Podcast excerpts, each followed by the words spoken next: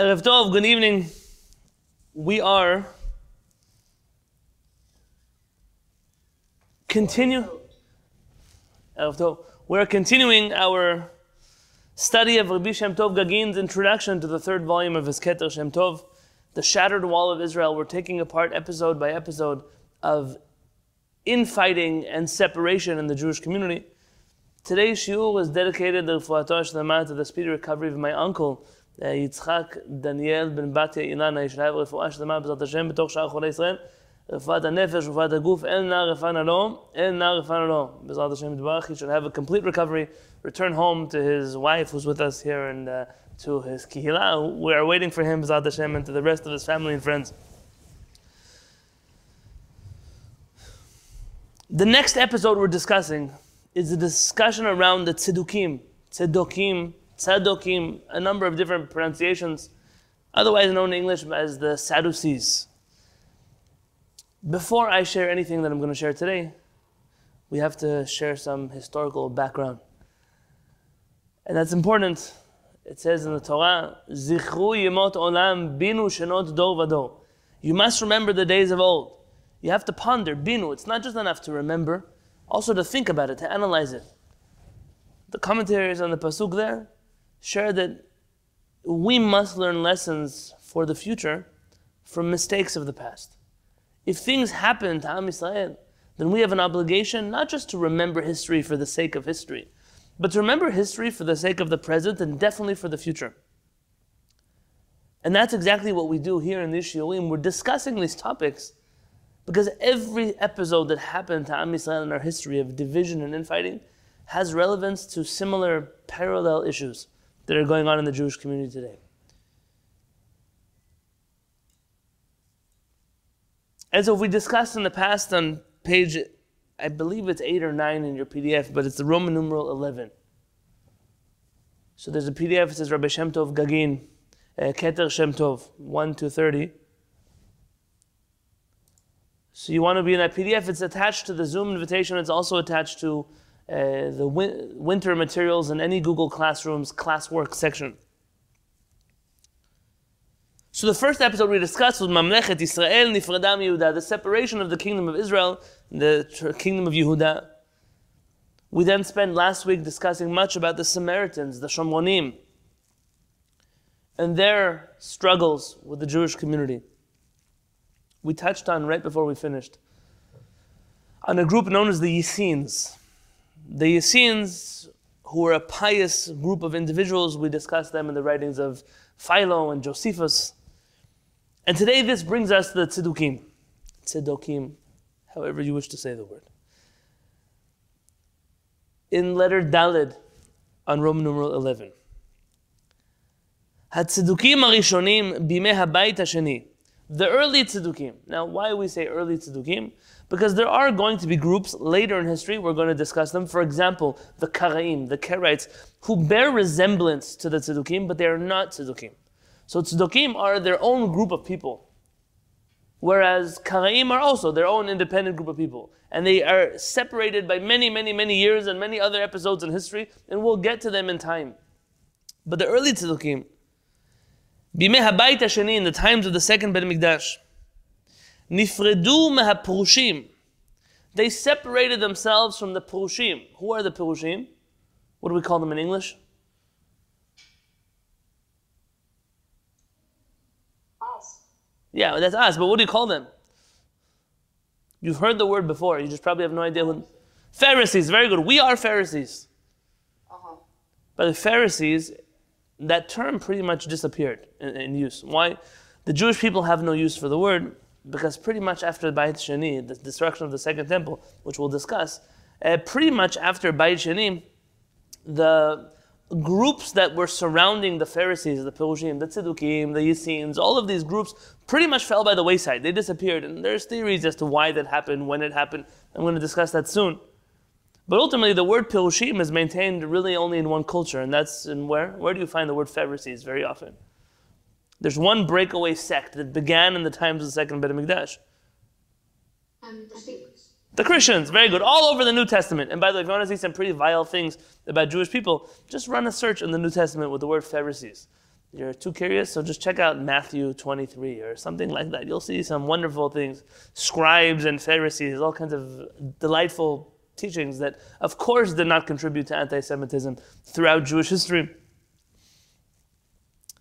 And so we don't use the word Pirushim pretty much because we are Pirushim and we were the only Jews left. By the way, there's a similar history, if I can draw a parallel. Many of you are familiar perhaps with Chabad Lubavitch. It's a Jewish movement and, and uh, you know, subcategory. I see some of you saying no. Of course you are. And Chabad Lubavitch is really synonymous. Chabad and Lubavitch are the same thing. Chabad being an ideology surrounding the first Lubavitcher Rebbe of blessed memory, Shneur Zalman of Liadi, and Lubavitch being an actual geographic location. It's a city. I don't even know if it's a city, a village, a town. I don't know exactly what it was. I wasn't there. And you sometimes wonder why Chabad Lubavitch as opposed to what? And the truth is that in the history of Chabad Hasidut, there are many breakaways. Are you here, not hearing me well?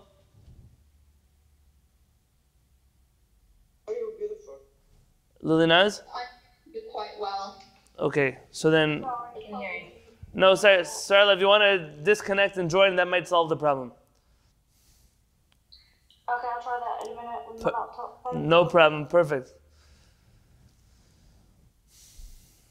So there were many breakaways from the Chabad Hasidic sect. So, for example, the most famous of them is perhaps the first Lubavitcher Rebbe student, who felt that the son who succeeded the first Lubavitcher Rebbe was not authentic to his father's teachings, or was simply not well versed enough to continue his father's legacy, and that created a split. And you have other Chabad groups like Kapust and others that pretty much are wiped out in the Holocaust. So we don't have any descendants of theirs, at least not uh, theologically.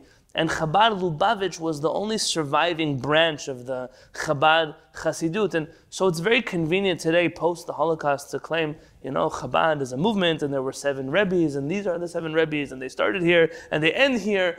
But really, it's not accurate. It's simply the history being told by those who survived, as opposed to the history being told by those who didn't. And the same thing seemingly happens to Am Yisrael, which is we're broken up in the times of the second Beit Hamikdash between Pharisees, Pirushim, and Tzedukim, and uh, Baitusim, and early Christians, and all kinds of other groups. And we are the ones who survived to tell the story. So it's obvious that our story is told with a bias towards ourselves. Let's just be aware of that. That we are telling the story as if we are the Jewish people, and these are all groups that broke away from us. And we discussed last week that the Shomronim, for example, the Samaritans would beg to differ. Nifredu. So they separated themselves from the Pharisees. Now the Tzedukim will swear to you that it's the other way around. They didn't separate themselves from anybody. It's the Pharisees who invented a rabbinic law that separated themselves from the rest of the Jewish people. But this is our history being told through our lens. V'kafru b'tchiyat hametim. One of the hallmarks of the tzdukim, which we'll discuss in depth soon, is that they denounced, they didn't believe in the revival of the dead, the world to come, Mashiach, similar ideas, and that's a very integral part of their faith. Uvigmul ve'onesh, and they don't believe either in reward and consequences. And this sentence of Gmul and Onesh is going to bring about with it an entire conversation surrounding who founded the Tziddukim, where did they come from, who was the rabbi, why are they important, and I really, if I could tell you, that all of the sects that we spoke about until now, especially the Essenes and the Sadducees, they are guilty of only one thing, and they're guilty of creating Pirushim. They're guilty of creating, if I could borrow for a lack of a better word, they're guilty of creating Orthodox Judaism the way you and I see it today. And I left you off with that note last week, and I told you that today, through the lens of this conversation, we're going to discuss some major problems that face the Jewish community today, especially the variety that is known as Orthodox.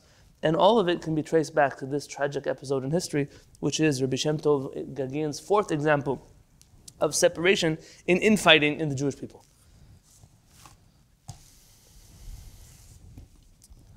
So we mentioned to you the Tziddukim. I mentioned to you that they were a movement that starts around the times of the second Beit Hamikdash. I mentioned to you that some of their main tenets of their faith are that they don't believe in the next world, they don't believe in reward and consequences, they don't believe in Tichiyat Metim, the revival of the dead, and other concepts which are unique to Pirushi or uh, Pharisee rabbinic Judaism. Now, those terms Pharisees and rabbinic Judaism, if you wanted to be correct, you can actually split those into further categories. There's the Pirushim, and then there's rabbinic Judaism that comes out of there. But for the sake of today's conversation, I'm going to use Pirushim and rabbinic Jews as the same thing. The Tzedukim belong to the group of Kohanim. So if you've been following my Rambam's Mishneh Torah class, we're right now discussing the founding of the Anshe Knesset HaGedolah, the men of the Great Assembly, who are the Chachamim spearheaded by Ezra. Ezra HaSofer, who's a Kohen, Ezra overthrows his brethren, the Kohanim, because he views them to be part of a corrupt Jewish leadership and replaces the Kohanim as teachers of the Torah with the Chachamim who carry on the baton of the Torah. This is an internal revolution that affects almost everything we do in Judaism today. For those who are not familiar with that Rambam class, if you just want episodes 39, 40, 41, and last night's 42, are discussing this entire topic at great length. Why do we find so many separations in this period of Jewish history? So we've had infighting before, but something seems to happen around this period in which the Jewish people blow into pieces. We, we start fragmenting up, and by the way, every one of these denominations have their own subcategories. So Tzedukim possibly have their own subcategories of Tzedukim. The same with Pirushim. We're going to discuss next week that the Pirushim have their own breakaway groups. You may be familiar with them. They're who the rabbis blame as responsible for the destruction of Jerusalem. They're a group of zealous Pharisees. And they decide to revolt and to make problems, and ultimately that's what our rabbis blame the destruction of the Beit HaMikdash. so what happened? What happened that led to all of this infighting? There are a number of different scholarly opinions, but I'll share just a few of them. The first, I think, is important to understand that all of this is happening right after Judaism interacts strongly with Greek culture. So this is the period of Hellenism. This is the story of Hanukkah. So Hanukkah ha- wreaks its havoc. Yes, we build a Beit HaMikdash. Yes, we overthrow the enemy foreign forces. Yes, all of that happens. But there are side effects, multi-generational traumas, if you wish to call them, that lead to major problems in Am Yisrael. The first and foremost being the exposure of the Jewish people to foreign ideologies. And Jews like to try to get their foreign ideologies to mix in with their natural ideologies. And ultimately, you have Jews that are exploring other avenues of thought, of philosophy, ways of life. And now the Jewish community has to struggle with that. The Jewish community is trying to put together so, what do we believe? We're not Jewish anymore, we're Jewish and. And this becomes a major crisis, and different Jewish groups deal with that in different ways. I think after the destruction of, uh, in this time period of the second Beit HaMikdash,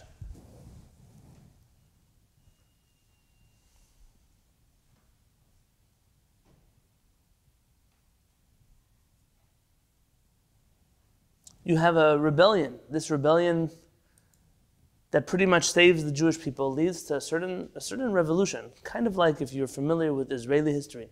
What happens after the Six Day War and the success of the Six Day War?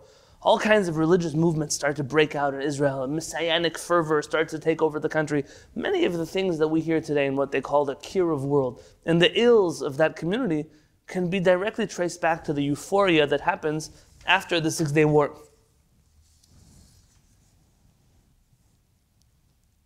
There also is one more major factor, and that is who is in charge of the Jewish people is very much dictated by who controls which region of the state of Israel.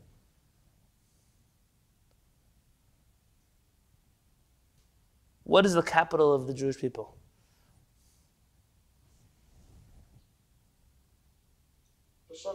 Okay, I'm glad we got that answer. Yerushalayim is the capital of the Jewish people. Very good. And which part of Yerushalayim is the most important part of Yerushalayim, not just religiously, but also politically for the Jewish people?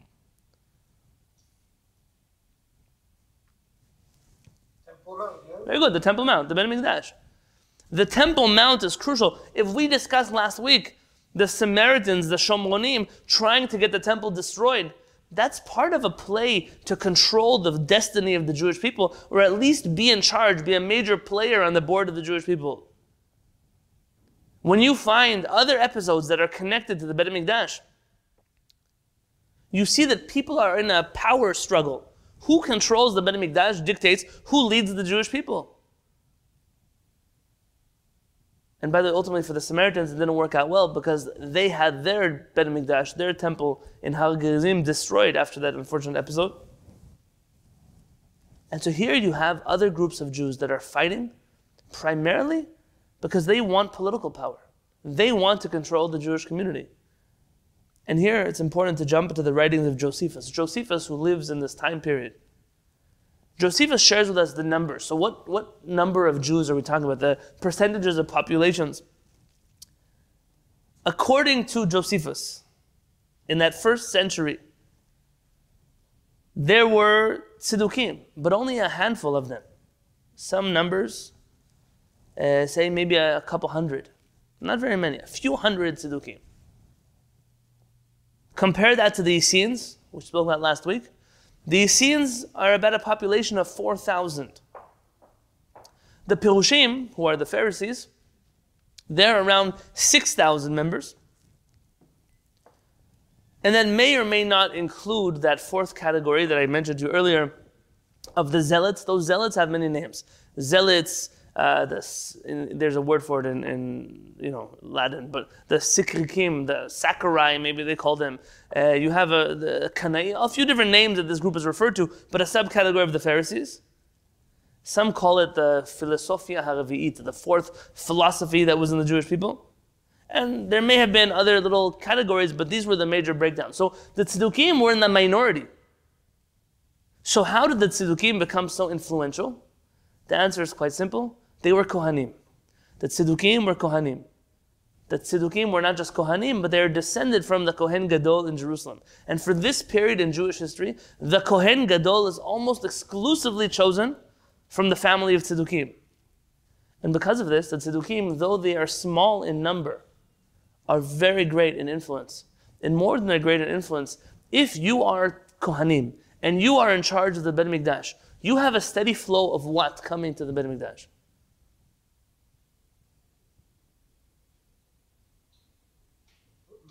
Money. Money. Money makes the world go round. The Tzedukim are Kohanim. Everyone has to bring offerings to the Bet Mikdash. Everybody has to donate in the Bet Mikdash. Everybody does something in the Bet Mikdash. I, they're saying in Hebrew, Bal HaMe'ah Bal HaDe'ah. The one who has the, the money is the one who decides everything. The Tzedukim are a tremendously powerful group of people, not because of their numbers, but because of their money their influence and the fact that they control the Beit HaMikdash. This makes them tremendous allies for the occupying forces who are in Israel at this time, because the Tzedukim are the ruling class, and because of that, they get along very well with the government in order to preserve their autonomous power over the Jewish people. Like the Essenes, after the second Beit HaMikdash, the group of Tzedukim pretty much disappear from the face of history. So we don't really have tzedukim surviving the Beit HaMikdash. I'm not talking biologically as much as theologically or philosophically. And the reason seems to be quite simple. Why would it be that after the destruction of the Beit HaMikdash, the tzedukim disappear?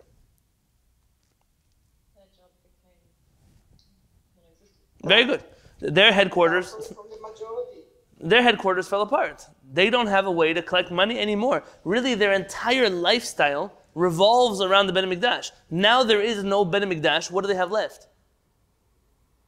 This is a moment when Christians begin to talk to you about the blood of Yeshu because you don't have a Bet HaMikdash anymore. The rabbis were already preparing for this in the times of Islam. The rabbis were already decentralizing Judaism away from the Bet HaMikdash. They were moving people away from the Bet HaMikdash to keep them away from the corruption of the Kohanim but also to ensure that in the event where the Bet Mikdash gets pulled again, and that's ultimately what happens, the Jewish people have what to live on, they have what to rely on, they have what to do. And ultimately, it's the rabbi's ability to adapt. It's adaptability, really. Their ability to adapt is what ultimately saves the Pirushim and create, causes them to be the branch of Judaism that survives this entire episode. I think if there's lesson number one we have to walk away with, that is that unlike the stereotype today of rabbis, rabbis, in their very essence, the original Pharisees, were capable of all kinds of adaptability.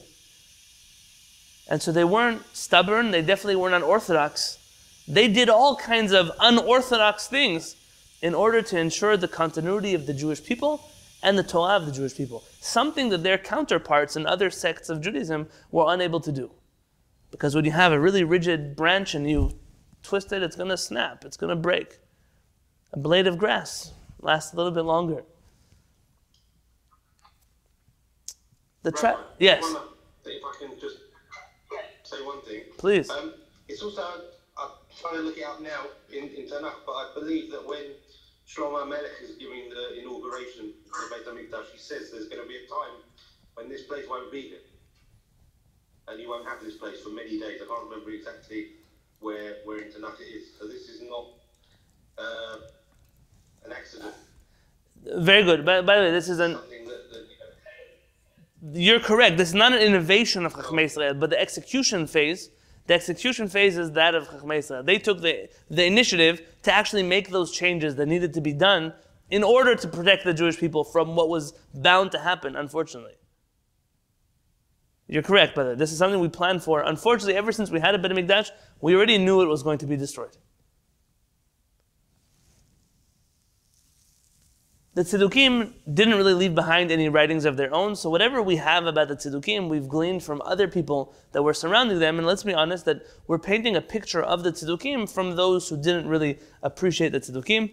Uh, Josephus, if I mentioned him earlier, Josephus mentions some pretty nasty things about the Tziddukim. He writes. There's another group, second to the Essenes. And he mentions they're not that different from the rest of the Jews who are in Israel at the time, except in one way. Do you remember how he described the Essenes? Their demeanor, their overall attitude towards other people? How did he describe them?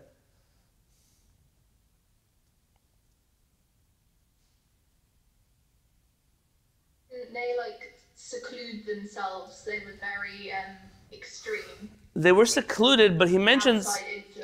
He mentions something positive about them and their inter, interpersonal relationships. Do you remember from last week? We d- Monastic? yeah, that's uh, that's again part of their lifestyle. Maybe I'll clarify. They were very kind people. They were pious people to each other. They didn't run after money. They weren't hoarding things to themselves. They were taking care of other people. We mentioned this about the Essenes. Josephus writes the exact opposite about the tzedukim. והצדוקים קשים גם לאחיהם. The צדוקים are difficult even to their brethren. ומקבלים את פני חבריהם בכעס. And they greet people with a scowl. That's the face, an angry face. They're always walking around angry. כאילו היו נוכרים להם. And they treat their fellow Jews as if they are a foreign people from them. Yesterday I was on the news and I saw one of the leaders of the fanatical element in Jerusalem being interviewed by one of the Israeli TV show hosts. And this Israeli TV show host looks at this guy, calls himself a rabbi. He tells him, I, I, You're my brother. I don't want the fighting that we have here.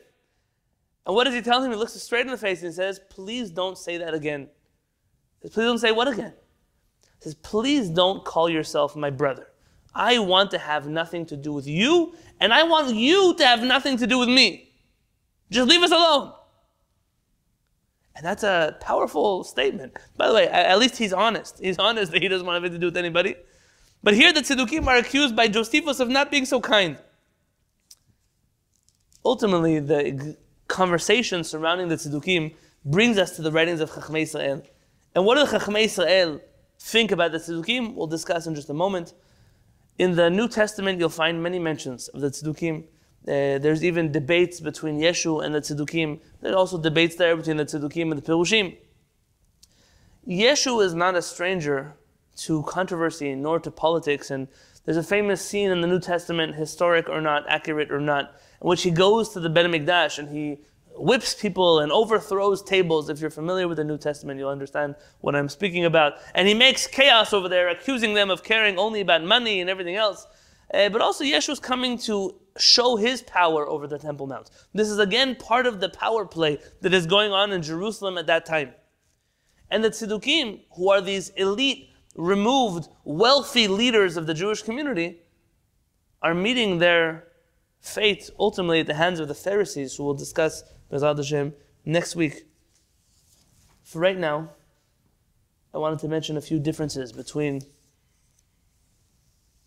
the Rabbanim and the Tzedukim. So the first and the most famous difference between the Tzedukim and the Perushim is that they don't believe in the oral law. That led to a very deep argument surrounding Sefirat HaOmer. Does anybody remember what I'm referring to? Yeah? It's whether you start counting the Omer on the first day or on the second day. Uh, So, uh, uh, kimat. The Torah says that we count the Omer mimachorat HaShabbat, from the day after the Shabbat.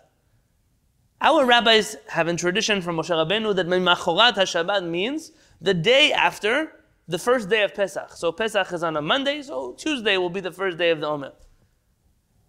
The Tzedukim, who are in control of the Bet HaMikdash, they understand mimachorat HaShabbat literally from the day after Shabbat. Why? Because according to them, Shavuot, which is at the end of the seven weeks from when you start counting Sefirat Omer, must fall out on a Sunday.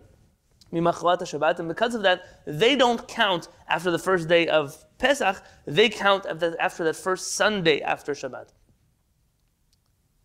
One of the major arguments between the Chachamim, you might think it's not such a big deal, has a lot to do with agriculture and other things that are going on in the Bet HaMikdash and freeing crops and everything else that might happen there. There's other conversations about the Kohen Gadol and what he used to do on Yom Kippurim, and uh, pretty much every detail that has to do with rabbinic law versus what you might see as just a strict tzedukah, uh, a literal understanding of the Torah. They don't believe in many of the rabbinic inventions such as Eruvim, uh, Eruv Chatzerot. There's a famous scene, I think it's Masechet Sukkah, uh, for sure it's Masechet Sukkah, I think it's, this is the scene that I'm thinking of, uh, in which the rabbis are coming to the Bet HaMikdash and they had left their lulavim and their torgim inside of the Bet HaMikdash, they wouldn't have to bring them outside from on Shabbat. Uh, and what happened is that the, the, they're met on the way up to the Bet HaMikdash with the tzedukim pelting them with etrogim. Essentially, vigremutam, they stone them with etrogim. And these relations are pretty terrible. There's a very famous dispute among the tzedukim and the chachamim. The chachamim believe that we have a mitzvah of nisuch hamayim, of the water offering. The water offering and the Bet HaMikdash, which we offer on which holiday?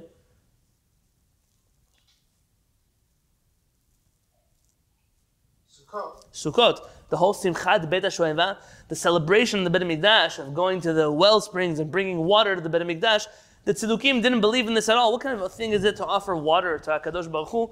And this is why in the eyes of the Pirushim, that whole celebration of Simchat Bet HaShoeva has so much importance. This is the Chachamim conquering the Bet HaMikdash from those who don't allow them to be there. And this leads to, you know, what's the most famous Jewish song perhaps surrounding this episode? Uh, you it's a very famous Ashkenazi tune. What, what we singing about water for? Now, for sure, this was appropriated by the early Zionist movement in terms of agriculture. But this song is a victory song of the rabbis over the, the tzeddukim, in which they're celebrating the offering of the water in the Bet HaMikdash.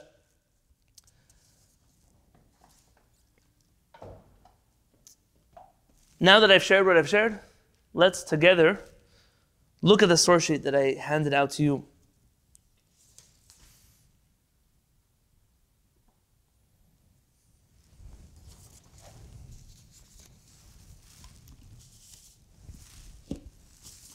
Some order. The source sheet says Sadducees on top, so it's attached to the Google Classroom uh, or to the Zoom invitation, whichever you're going to find it. Much of this part of the shiur I took from the writings of Rabbi Dr. Binyamin Lau.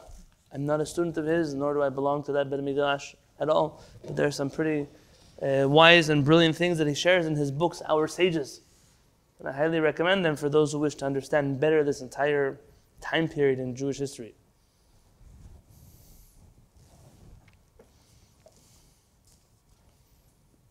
So in Pirkei and source one on page one. It's the third Mishnah in Pirkei Avot. This is the beginning of the, the teachings of our rabbis that are collected in this work, in this Mishnah of Antignos ish socho kibel mishimon hatzadik. Antignos from Socho, Socho is a place, minastam, receives in tradition from Shimon Hatzadik, Shimon the righteous. Shimon HaTzadik, if you recall, let's put it in somewhere in, in history. Shimon HaTzadik is the one who saves the Beit HaMikdash from the Samaritans last week. Remember with Alexander the Great and the rabbi he sees in the dream? That's Shimon HaTzadik. So this is the next, the next student after that. Hu haya omer, he used to say, אל תהיו כעבדים המשמשין את הרב על מנת לקבל פרס.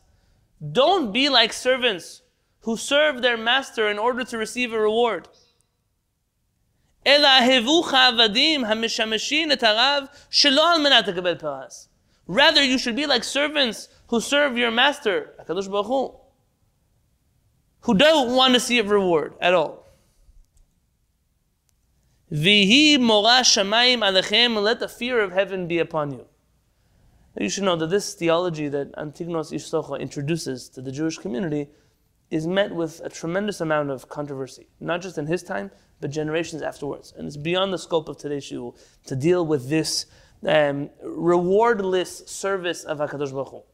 But it's very crucial to understand this teaching because he essentially gives birth to the tzedukim and the sects that come out of that. And in order to understand that, we must understand this Mishnah a little bit better. What does it mean to serve HaKadosh Baruch Hu, not to receive a reward? So why else should I serve HaKadosh Baruch Hu?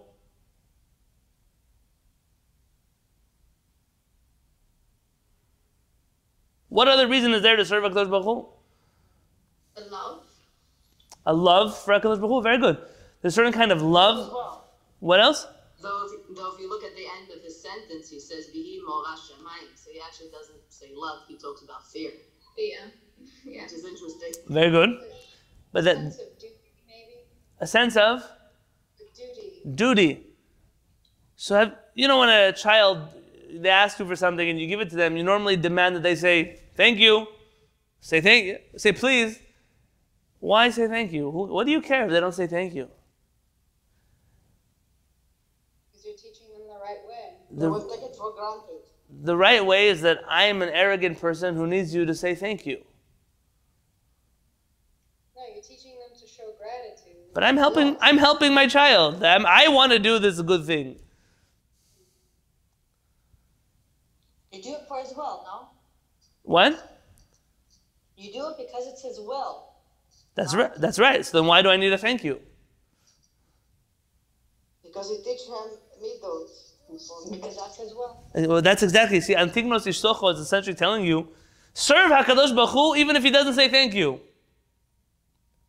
There's a certain level of service of the Creator that is not petty. It doesn't revolve around, oh, if I do this, then I'll get that, and if I don't do this, I'll get that. To stop serving Hakadosh Baruch Hu in such a juvenile fashion.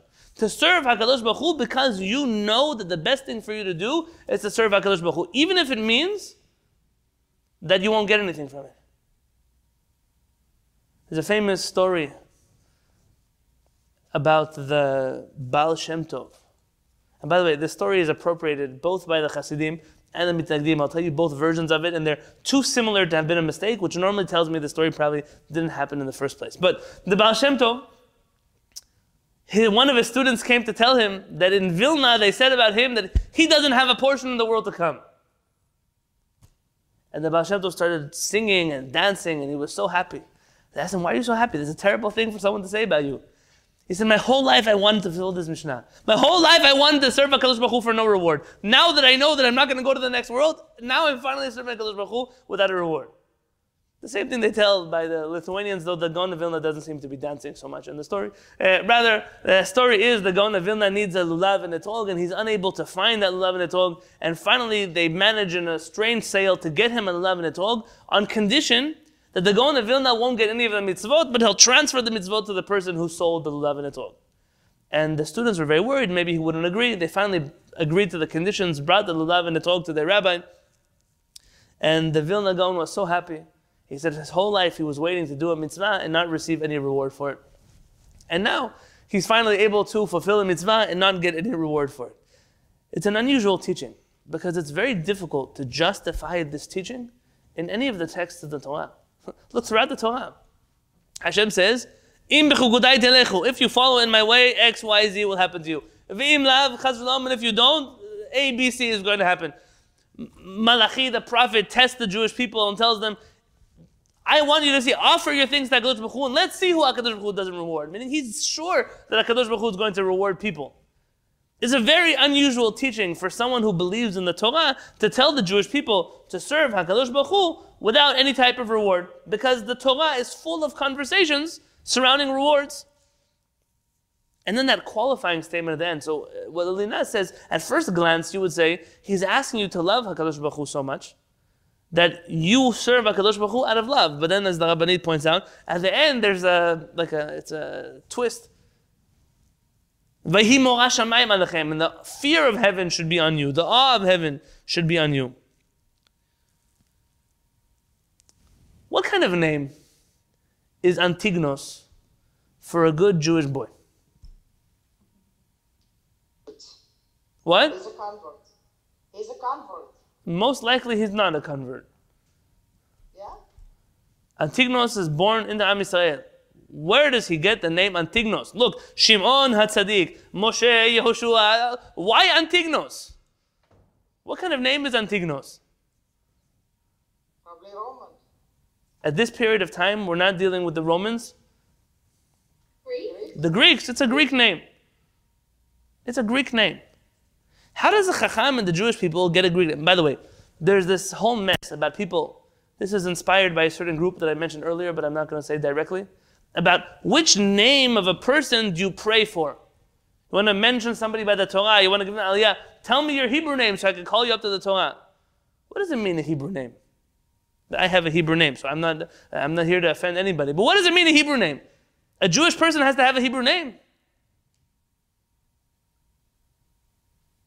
Does a Jewish person have to have a Hebrew name?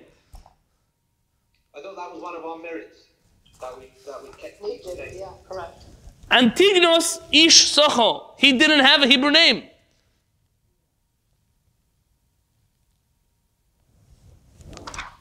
By the way, when you pray for somebody, you're supposed to mention their name? To have him in mind, yes. Are you supposed to mention the name of somebody when you pray for them? Let's clear up Jewish myths once and for all. Where? Where do you find such a thing in the Torah? Tell me in the Torah an episode in which somebody prays for somebody else to have a refuah shalema. No, just find Miriam. Says, a lot of fun. Oh, very good. Moshe Rabbeinu prays for Miriam, and he just says, Hashem, heal her. Hashem, heal her. From here, our rabbis learn, though those of you who are familiar with the teaching, that you don't have to mention somebody's name. Rather, rather, have it in mind. You just have to pray for a person, even if you don't know their name. You pray for them. Hakadosh Baruch Hu already knows who to pray for. So people say, you know, I can't pray for somebody. You don't have the Hebrew name. Hashem won't answer the prayer.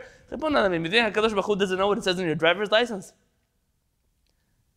Your name is I don't know whatever name it is, Stephen or or, or uh, I don't know, give it a George or whatever. Hakadosh Baruch Hu doesn't know who you are. But suddenly Hakadosh Baruch Hu doesn't know anything anymore. There are stories about Hasidic rebbes. They send back papers. I'm sorry, I can't pray for that name. That's not your mother's right name. What kind of Jewish name is uh, Mary for?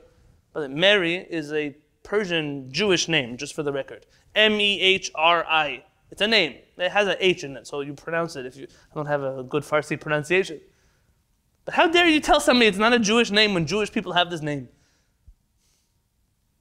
And Amad, there's even, uh, uh, if you want to go into the realm of Kabbalah, according to Kabbalah, which I'm not a Kabbalist, but let's just throw it in there for everybody who insists on Jewish names and Hebrew names and praying for people with their names. According to Kabbalah, if you pray for somebody with their name in front of them, you might actually damage them.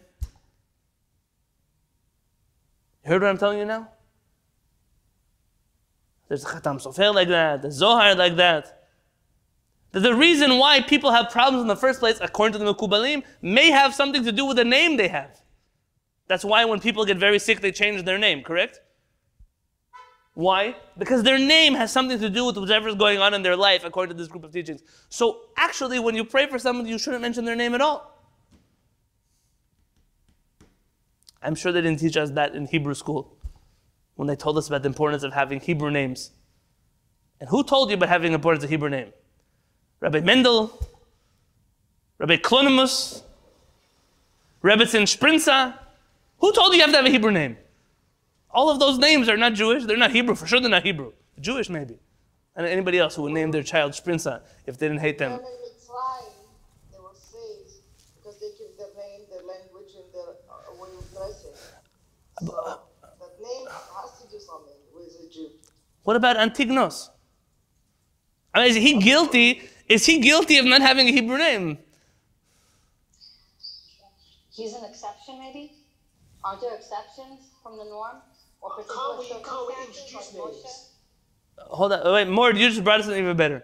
How many of the names in the Tanakh are repetitious, as opposed to they're being invented by the parents as the child is being born? So is, is it really a Jewish name in the beginning?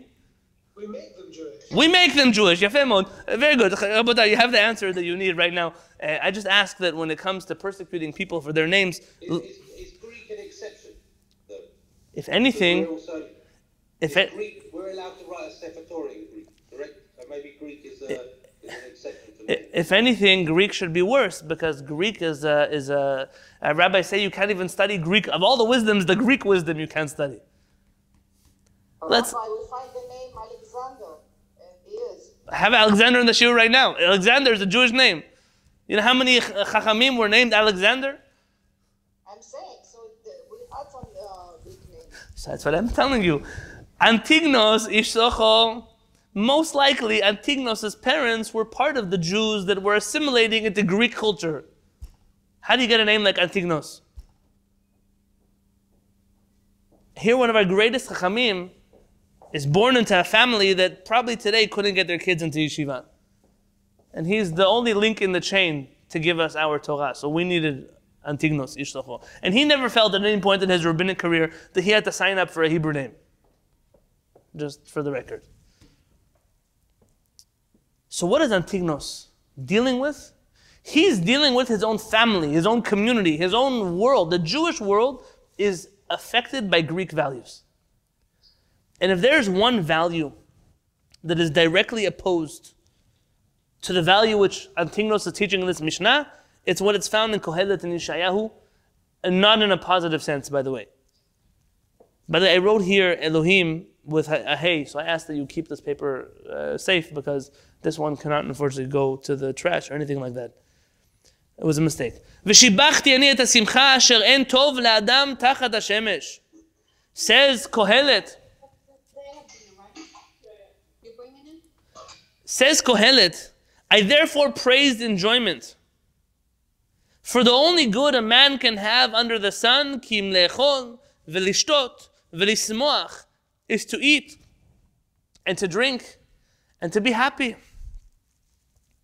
והוא ילבנו בעמלו ימי חייו אשר נתנו האלוהים תחת השמש, and this will accompany him throughout the days of life that Hashem has given him on earth.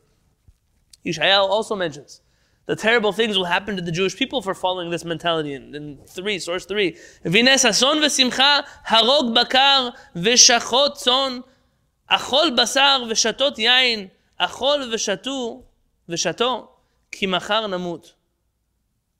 Eat and drink, for tomorrow we die. Now, if you Google that sentence, eat and drink, for tomorrow we die. There's a famous Greek philosopher that pops up. Anybody know his name? Epicurus. Epicurus. You've heard of him before?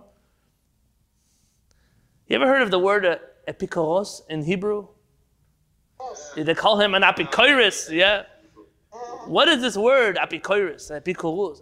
This man, this was essentially his philosophy. If you wanted to boil it down into eat and drink and be merry, and I know that I'm oversimplifying a complicated person, I'm just saying that this philosophy of eat and drink for an understanding of this, it's, uh, philosophy.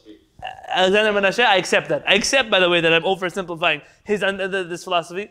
And you should know that when looking for this quote in the writings of Epicurus, you won't find it.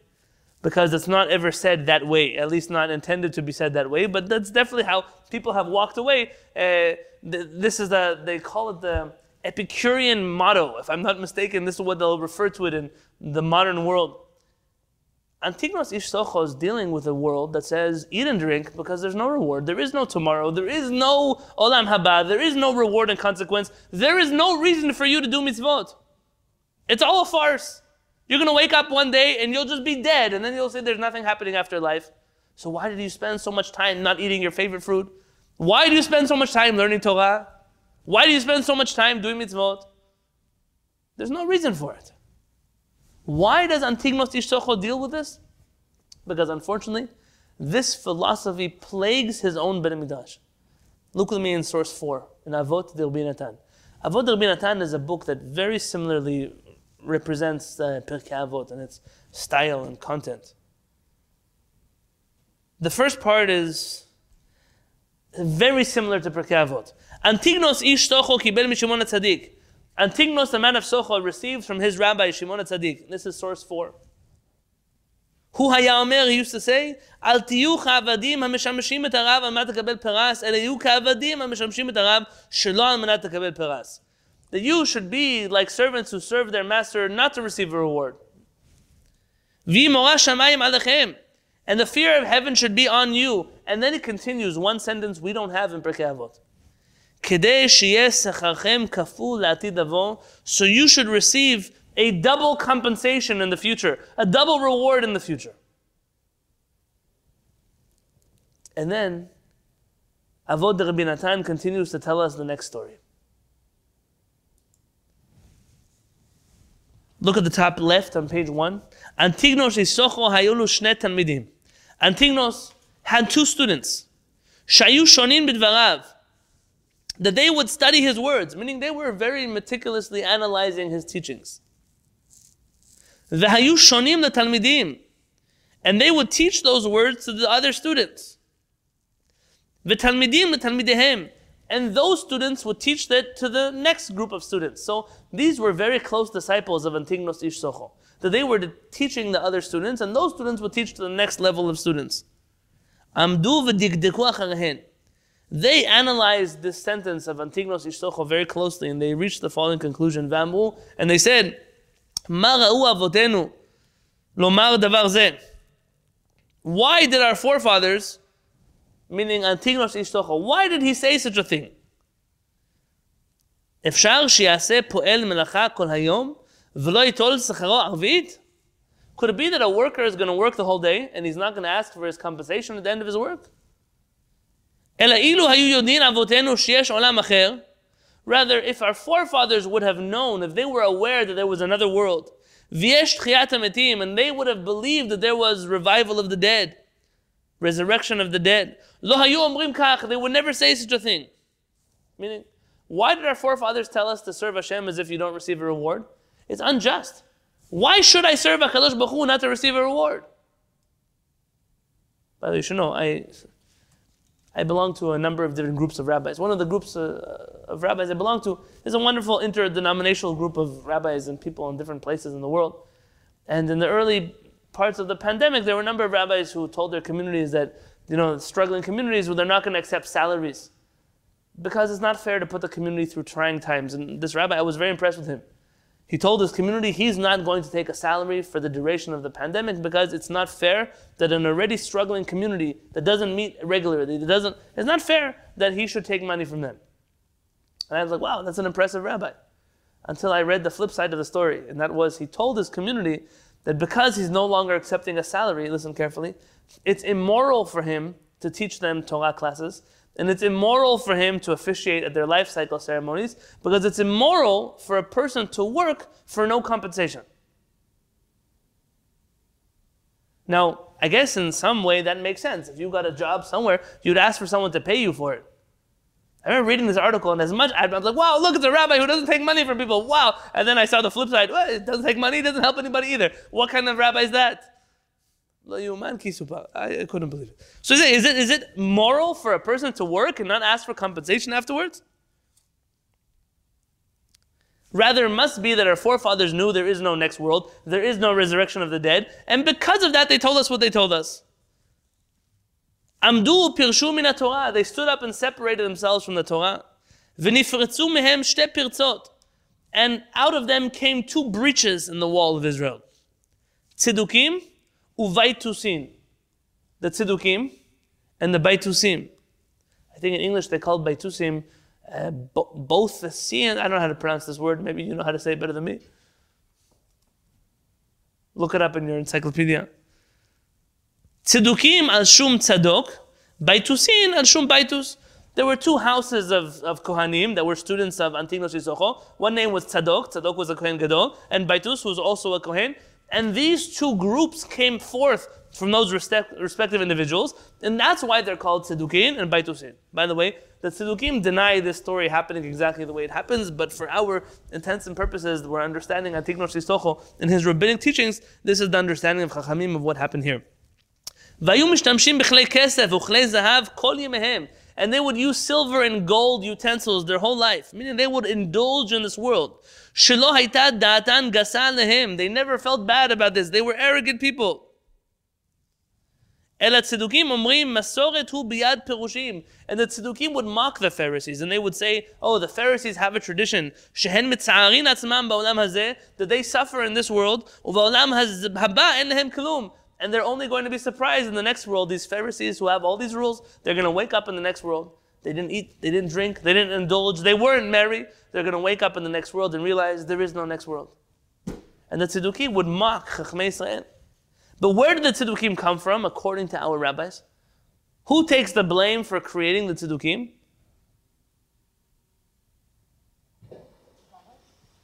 Our rabbis. Our rabbis take the blame. Antignos creates tzedukim and baitusim. Now, the baitusim, by the way, are an interesting group if you want to research them our rabbis refer to Tzedukim and Baitusim almost synonymously. Now, they may, may or may not be the same groups. As I mentioned to you earlier, we don't have independent writings from neither, either of those groups. But these different groups of people are very similar, maybe with one difference, and that is the Tzedukim were known to be very arrogant, ruling class type Kohanim. And the Baitusim had a little more of a knack for people. They were closer to the people. They, they were a little more um, community oriented, less indulgent perhaps than the Tzedukim. But again, those are all theories. Our rabbis use these things interchangeably. Our rabbis see the Tzedukim as a little more militant than the Baitusim, who are just non rabbinic, but not necessarily as militant as the Tzedukim are. Both of them create problems for the rabbis.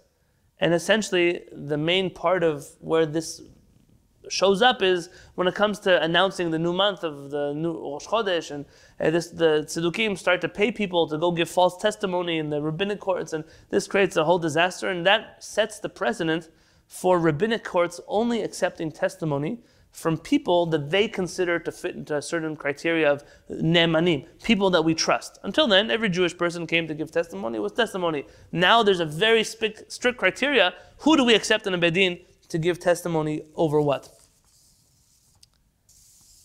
So I would say that if you zoom out for a moment and you look at these tzedukim and baitusim, there's a danger. There's a danger in the world of Torah that is full of love. By the way, here,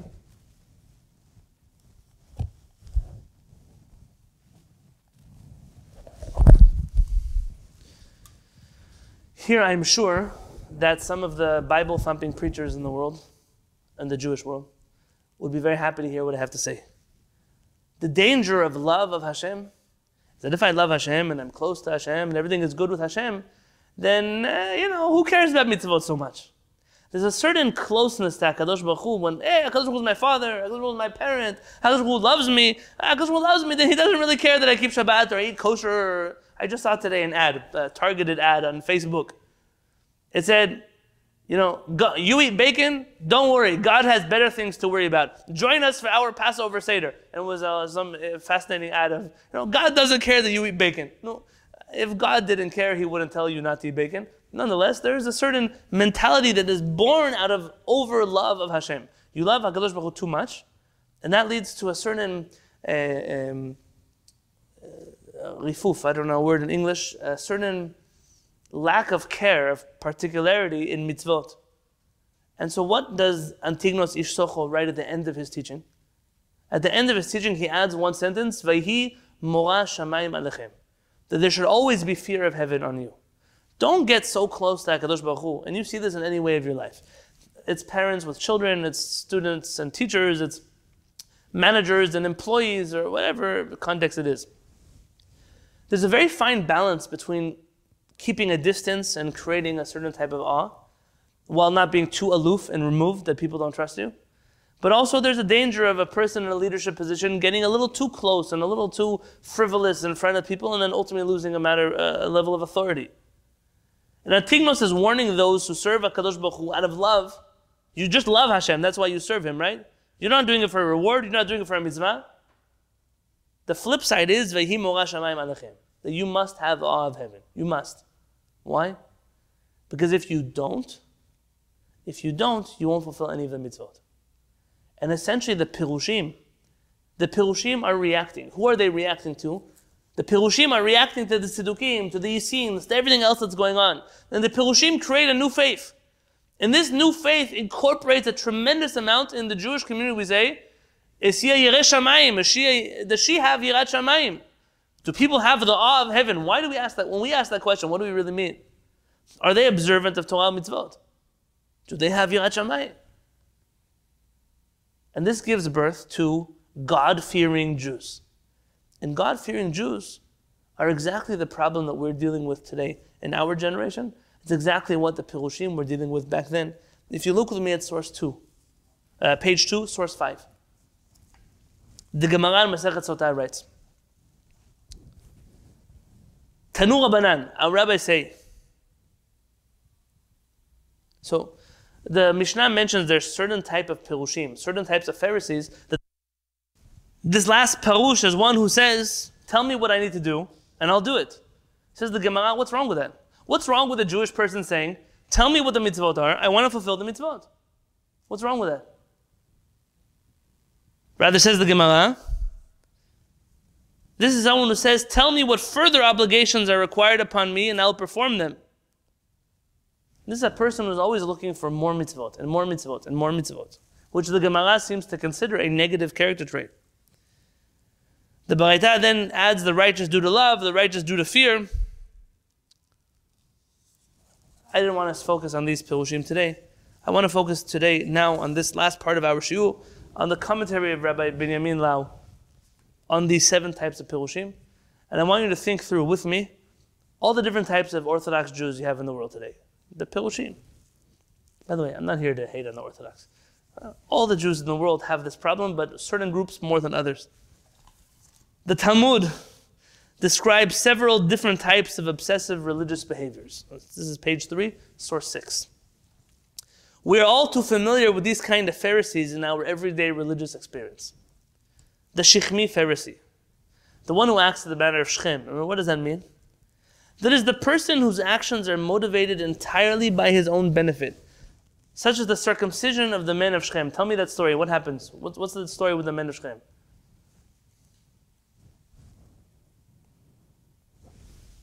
Where Shimon and Levi killed uh, all the men in Shechem Very good. after they uh, captured Dinah. So they capture Dinah, they rape Dinah. Shimon and Levi come to kill the city of Shechem, but how do they get them to be weak in the first place? They They asked s- to circumcise. Very good. They ask all the men to do a brit milah, to circumcise themselves, and they come in on the weakest day and they wipe them out. My father-in-law, he once told me from one Hasidic Rebbe whose name I don't remember. Why did Shimon and Levi bother circumcising all the men before they killed them? And he said the answer is quite simple. He said the way that anti-Semitism works is if they were going to kill a whole bunch of rapists who were non-Jews, the world would scream. Oh, human rights violations, all kinds of things. But now that they made them all Jewish and they made, converted them to Judaism with the Brit Milah, now nobody cares if you massacre the whole city of Shechem afterwards. This is hardly need to, there's hardly need to even mention this type because all of his acts are purely for his own sake and not for the sake of heaven. They did a Brit Milah because they wanted to marry into the Jewish people. He may fulfill commandments with the very best Pharisees, but his motivations are entirely self centered without any trace of godliness. How many Jewish people? They purport to be observant of Torah mitzvot, but the underlying motivation for their Torah mitzvot is to show off, is to be part of a certain Jewish community. It's, it's a certain elitist attitude that they have over other Jewish people that are around them. Shechmi, you're not fulfilling mitzvot because of HaKadosh Baruch Hu. You're fulfilling mitzvot because of yourself. You're fulfilling mitzvot to make yourself look good. By the way, this happens all the time. Chumrot. People have all kinds of stringencies they take on themselves for a different topic, a different class, and a different time. Why do you know about the chumrot that people have in their personal life? Why do you know about them? How did you come to discover someone else's chumrah? Well, They're telling you about it. That's right.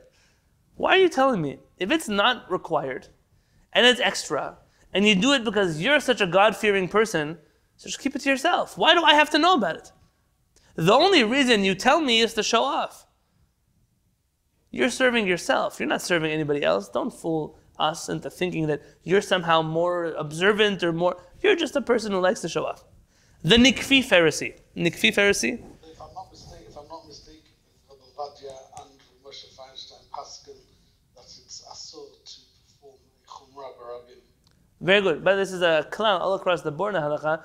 Uh, but but yes, the, performing a, a chumrah in public, which is what you mentioned, has along with it the danger of essentially saying that everybody else is doing something wrong. It's uh. You're telling that all the chachamim that came before you, they didn't know what they were doing. Things that were good for all of Am Yisrael are no longer good for you. It's a tremendous, it's dangerous in the sense that you think you're so great at the cost of someone else. So, for example, uh, someone says, you know, in our house we want to have three sinks, one for meat and one for milk and one for parve. And they come to my house to see that I, I have two sinks in my house, but not because of me. I don't use my my sinks are both besari and chalavi together. Why do I have two? Because the Jewish people who lived before me in this house they put in two sinks. So they used to say meat and dairy. I just took off the stickers that say meat and dairy, and today it's two sinks that are multi-purpose. But now you come to my house and you don't want to eat my food. Why? Because oh, the rabbi doesn't have two sinks. So is that a chumrah? Or are you now in a situation where your chumrah is how you throw people out of the Jewish nation? Your child says, Oh, I can't play with you because my mommy said that you do X, Y. Well, then that's not a chumrah anymore. The fact that you're doing this chumrah publicly, that we even know about it, you're the problem. And that's right. Uh, Benji, you're correct. This is, this is the reason why we don't do chumrot in public, among other things. Moshe, actually writes in his teshuvot, uh, when he writes in teshuvah that he's against blended whiskey uh, for various reasons. But he also writes he's very makpid that when he's at simcha, he always has a cup of blended whiskey. you, you know, you don't have such rabbis anymore. So I have in my book, I have a story about Rabbi Yosef Chaim Sonnenfeld. Alav Shalom. Um, by the way, my wife's grandmother was raised by Rabbi Yosef Chaim Sonnenfeld. She was an orphan, and he took her in. He was a chief rabbi of the Charedim in Yerushalayim. Essentially, uh, he came to a wedding, a Sephardic wedding, and there was some kind of meat. I don't recall what the deal was. It could have been that it was from the backside of the animal, where they did niku. And they saw Rabbi Yosef Chaim Sonnenfeld eating the meat. And one of the rabbis in Yerushalayim said, Rabbi, you, this is the meat, you can't eat it. He says, I'm at a Sephardic wedding, which Sephardic Talmidei Chachamim are present, and they're eating this meat. How dare I sit here and not eat the meat as well? I mean, what? I don't eat it in my own house, that's fine, but here, how am I going to pretend it's not kosher? You don't have people like this, and people with this kind of um, straightforward mind. You don't, you don't have them in the world anymore. That's The Nikfi Pharisee. So who's the Nikfi? He's the guy who walks into things and blood sprays everywhere. One who knocks his feet on the ground. Why? This is the person who walks heel after toe. Let's just say heel as an H E E L. I was typing fast. Who avoids lifting his foot for fear of not finding where to tread. And so he drags one foot after the other, running his feet and going nowhere. This is a foot dragging, Mechila, this is not the blood Pharisee. This is the Pharisee who's dragging his feet. This is a foot dragging religiosity based on fear, which brings a person and those around him to spiritual paralysis. Remember those words spiritual paralysis.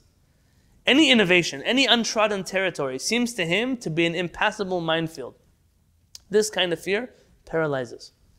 This is the Jew who's afraid of doing anything new, anything they didn't hear about before, anything that they, they don't want to be exposed. They're afraid. They're afraid of taking one foot forward because it's, un, it's uncharted territories. My rabbi didn't tell me. My mother didn't tell me. My, whoever it is that didn't tell me, they're stuck. They're frozen. And the problem is they're not frozen. They freeze everybody around them. You don't want to be from those who lead Am Yisrael to the future. That's fine. But stop getting, you know, there's, there's a saying, my sister-in-law has a saying on her fridge. It says, those who say it cannot be done should get out of the way of those who are doing it. Uh, This is the same thing. These uh, uh, Pharisees that are getting in the way because they're afraid of the future. This is the Kizai Pharisee. One whose blood spurts out on the walls. That's a pretty graphic image. What's his story? he averts his eyes from seeing evil. When he thinks he might see a woman in the street, he closes his eyes so that he bumps into walls, injuring his head. I don't know about you, but I don't live anywhere where we have this type of Pharisee. But it, I don't know how the United Kingdom looks. But in Israel, those of you now joining the shul from Israel, you are uh, full and full of such Pharisees that exist in the world. They, every time they walk like that, because they can't see, they walk at the wall and their blood spurts everywhere. The description of the bleeding wound here is significant. In his attempt to avoid what he sees as a sin, this person is capable of shedding his own blood. Again, it's a typo. Such a Jew ends up bruised and wounded, and his fearful approach is condemned. So ultimately, what happens is in your search for piety, righteousness, you harm yourself. This type of piety, this type of righteousness was self harming, is dangerous. It's dangerous. And it's condemned by Chachmei Israel. Now, you should know this is a classic case of the one who doesn't want to look at a woman. Uh, but here there's other issues. Today, in the world of halakha, my wife is in the field of mental health. In the realm of halakha today, there are new conversations being had about the place and the role. Anyone here in the mental health uh, world? Anybody in the shiur? No? My wife stepped out. Oh, very good. Okay, so there's new conversations being had. There are new conversations being had about mental health and halakha. So, for example, teshuvot about OCD, obsessive compulsive disorder and how that can translate into issues with people being overly particular in halakha, not out of a, a genuine religiosity, but at a very dangerous mental issue that they're struggling with already. And sometimes systems of halakha can be very dangerous for a person who's struggling with OCD. How suicide is treated in halakha, those attitudes have changed over time, maybe slowly, but are being changed other issues. I'm not talking uh, about stigmas and stereotypes. I'm talking about taking into account that negative side effects can happen from a religious experience. And those are to be condemned. And this type of Pharisee is being condemned because the type of Torah he's bringing to the world is one that is self harming. This is the pestle Pharisee. One whose head is bent in humility when he walks. This is the person whose sense of fear makes him want to simply disappear. I have a, a dear friend who every time he talks to me, he apologizes about something. Always apologizing. But uh, recently I spoke with him. He didn't have what to apologize. He was trying to think what he could apologize for. I told him, I said, you don't have to apologize for existing. You did, first time you did nothing wrong ever, but you exist and you should exist and you, you should be here. Here's a person, the sheer weight of his overwhelming fear of heaven crushes any possible expression of his own personality. This kind of Pharisee reflects the type of excessive humility which leads to total self negation. If I may, and I'm here speaking not politically correct, if I may, that this type of Pharisee is very often found in the world of Baalei Teshuvah, those who are new to the religious experience. And the guilt, by the way, is not on them. The guilt is on those who teach them. It's a certain, you don't know anything. You, you, just, you might be 30, you might be 40, you might be 60, however old you are. You're now learning for the first time how to tie your shoes according to halakha. You don't even know how to go to the bathroom correctly. We have halakhot about that. You should live in self doubt your whole life. And that creates for a certain personality that is, especially one that is, is uh, um, intimidated by this type of teaching or this type of life, it creates for a very unhealthy experience in which I'm almost I just wish I wasn't here because I know that I can't follow halakha properly. Everything I do, I think I'm doing something wrong. This is a terrible religious experience to go through. And there are people that teach people like this that they are responsible for teaching Torah this way, incorrectly. And if a person is ever experiencing this on their own personal religious experience, I ask that you reach out to somebody who's competent, who knows halakha well, who understands you well, and can say, listen, slow down, calm down, everything's good. Hakadosh loves you. You're not messing up. Everything is everything is fine. Let's go back and start over again. My wife, a number of years ago, had to do a refresher course on Taharat Mishpacha. Because we found out that in the places in which we were, that Taharat Mishpacha, family purity, was being taught in such a terrible, oppressive way. And I have no other words to use aside from those that people's relationships were being harmed every single day because of the way in which these halachot were incorrectly taught to them. By the way, and you talk to some of the teachers of these halachot and you wonder, they don't know anything either. So whoever taught the teacher doesn't know anything. And it ruins people's marriages. It ruins relationships with their families. It ruins all kinds of things. Sometimes you just have to stop and, hey, whatever I did, if this is what it's bringing me to, if I become a pestle Pharisee, I'm the problem. I need to stop and fix it. What else should I do and I will do it? This is the, you ever heard of the Chumrah of the Month Club? These are those who always like to add new stringencies. Every time it's a, I saw once last year, one of the rabbis, uh, someone who I respect, someone asked him a question, on halacha about Pesach. Said, you know, there's a chumrah, a new stringency going around. He said, I'm so happy when they come up with new stringencies. I get bored of the old ones from last year. I want some new ones. People make up new mitzvot all the time. All new, you, want, you want to see new mitzvot? I'm not speaking to denigrate any Talmid Chacham. The laws of Lashon Hara in the Rambam. Anybody know how many halachot are in the Rambam's laws of Lashon Hara?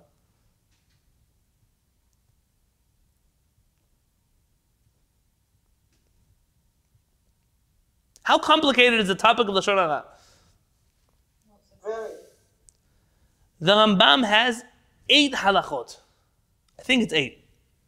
So it's eight sentences which summarize all the laws of Lashon Hara. Harav Peretz, by the way, claims it's a little too long. He has five sentences which summarize all the halachot of Lashon Hara.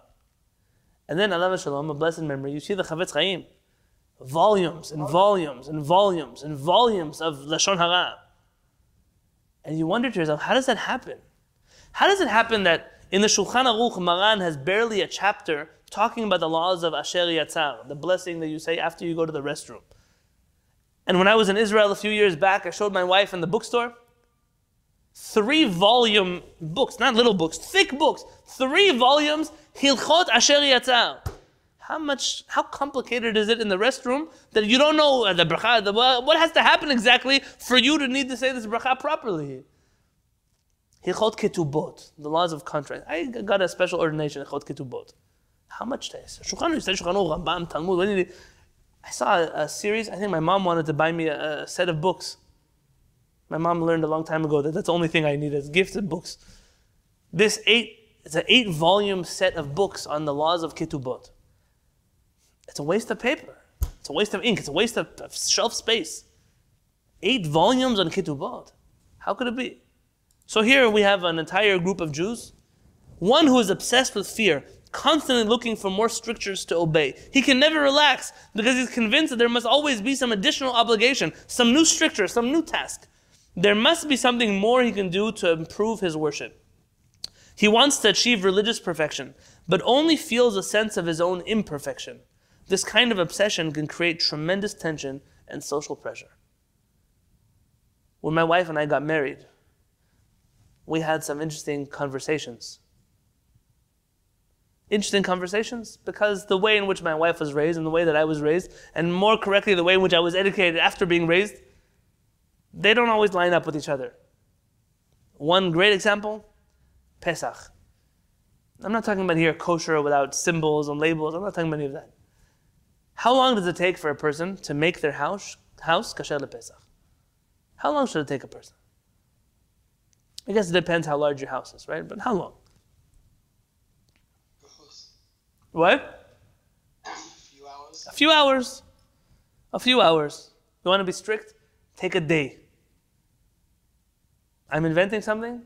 Chachmei Israel instituted that you should search your house for chametz how many weeks before Pesach? The night before Pesach. Very good, Betsy. That's correct. The night before Pesach, you're supposed to search your house for Pesach. By the way, for those people who've cleaned their house already from Purim, so Purim time, you don't clean your house anymore. Uh, there's no more chametz in your house. It's done. You're done. By the time Pesach rolls around, all that's in the refrigerator is potatoes and eggs and no, no, carrots. That's all. That's all that's left in the refrigerator. So what's what's in the what's in the night before Pesach? What do you do when you make a bracha? I am coming to check my house for Pesach, for chametz, and you know there's no chametz in your house. You're making a bracha levatala. You're saying God's name in vain because there's no chametz here. There's no chametz to be found.